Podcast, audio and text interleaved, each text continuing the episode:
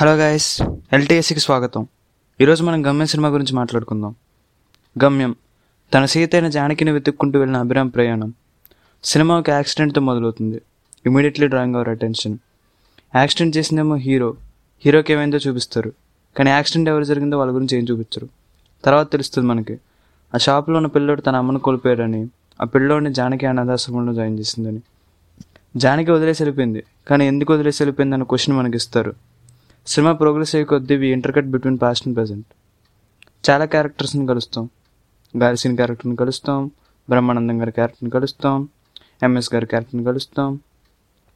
Cinema మొత్తంలో అభి evolution ఎలా ఉంటుందంటే, ఫస్ట్ పోచమ్మకు బేబీ పుట్టినప్పుడు ఎత్తుకున్నప్పుడు ఒక కన్ఫ్యూజ్డ్ కైండ్ ఆఫ్ లుక్ ఇస్తాడు. తర్వాత పోచమ్మ వచ్చి ఎత్తుకోమంటే రిజెక్ట్ చేస్తాడు, నో అంటాడు. తర్వాత జర్నీలో ఉన్నప్పుడు ఒక బేబీ బర్త్ అయ్యాక తనే ఎత్తుకుంటాడు. చివరిలో గాలిసీన్కి యాక్సిడెంట్ అయ్యాక సీత అనే పాపతో తనే ఆడుకుంటాడు.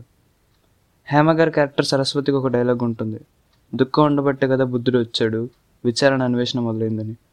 మీరు గమనిస్తే బ్యాక్గ్రౌండ్లో బుద్ధుడి విగ్రహం ఉంటుంది, 2 సార్లు వస్తుంది, 2 డిఫరెంట్ స్టాచ్యూస్. అండ్ ఈ సినిమాని ఫస్ట్ హిందీలో అనుకున్నారంట, ఢిల్లీలో మొదలై బీహార్ మీదుగా ఛత్తీస్గఢ్లో ముగిసేటట్టు. మేబీ బీహార్లో అయితే బోధ్ గయలో తీసేవాళ్ళేమో, ఇక్కడ అమరావతిలో తీశారు. సినిమా నుంచి బిగ్గెస్ట్ టేక్ అవే ఏంటంటే, we have to keep exploring, ఒక సర్కిల్లో బతకూడదు. గమనమే నీ గమ్యం అయితే బాటలోనే బ్రతుకు దొరుకు. ఎప్పుడు ఎక్స్ప్లోర్ చేస్తూనే ఉండాలి. ఒపీనియన్స్ మారచ్చు, బట్ కాలంతో పాటు మనము మారాలి. A man has to change his opinions, Rajaji అన్నారంట. అభిరామ్ అంటాడు మీరంతా ఒక సర్కిల్లో బతుకుతున్నారని. అభిరామ్ కూడా ముందు డబ్బు అనే సర్కిల్లో బతికాడు, అది వదిలి బయటకు వచ్చాక ఇంత తెలుసుకున్నాడు. రమేష్కర్ క్యారెక్టర్ శేషు కూడా అడవిలో బతుకుతున్నప్పుడు ఏం తెలియదు, బయటకు వచ్చాక క్రూరమొగాలు ఇంకా ఉన్నాయి, జనాలు పీక్కుతుంటున్నాయి అని అన్నాడు. సో బిగ్గెస్ట్ టిక్ అవే అదే, ఇప్పుడు ఎక్స్ప్లోర్ చేస్తూ ఉండాలి.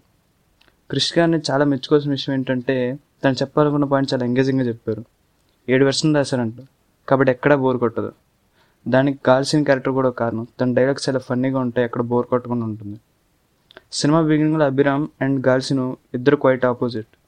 అంటే అభిరామ్ ఎట్లాగా he keeps looking down on people, కానీ గాలిసీన్ అట్లా కదా, అట్లాంటి క్యాలిక్యులేషన్స్ ఏం లేవు. తనంటే తనకే ఇష్టం లేదు. సో గాలిసీన్ లేకపోతే maybe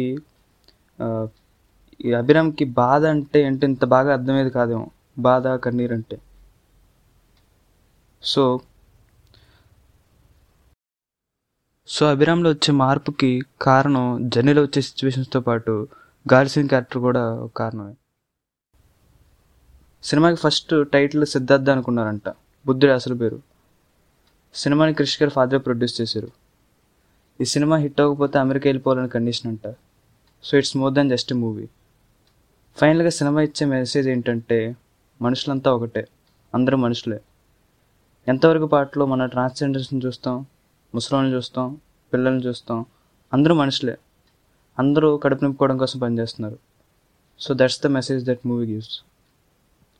so that's about Gamyam. ఇంకో సినిమా గురించి మాట్లాడుకుంటాను, మళ్ళీ కలుద్దాం. అంతవరకు కీప్ ఎక్స్ప్లోరింగ్.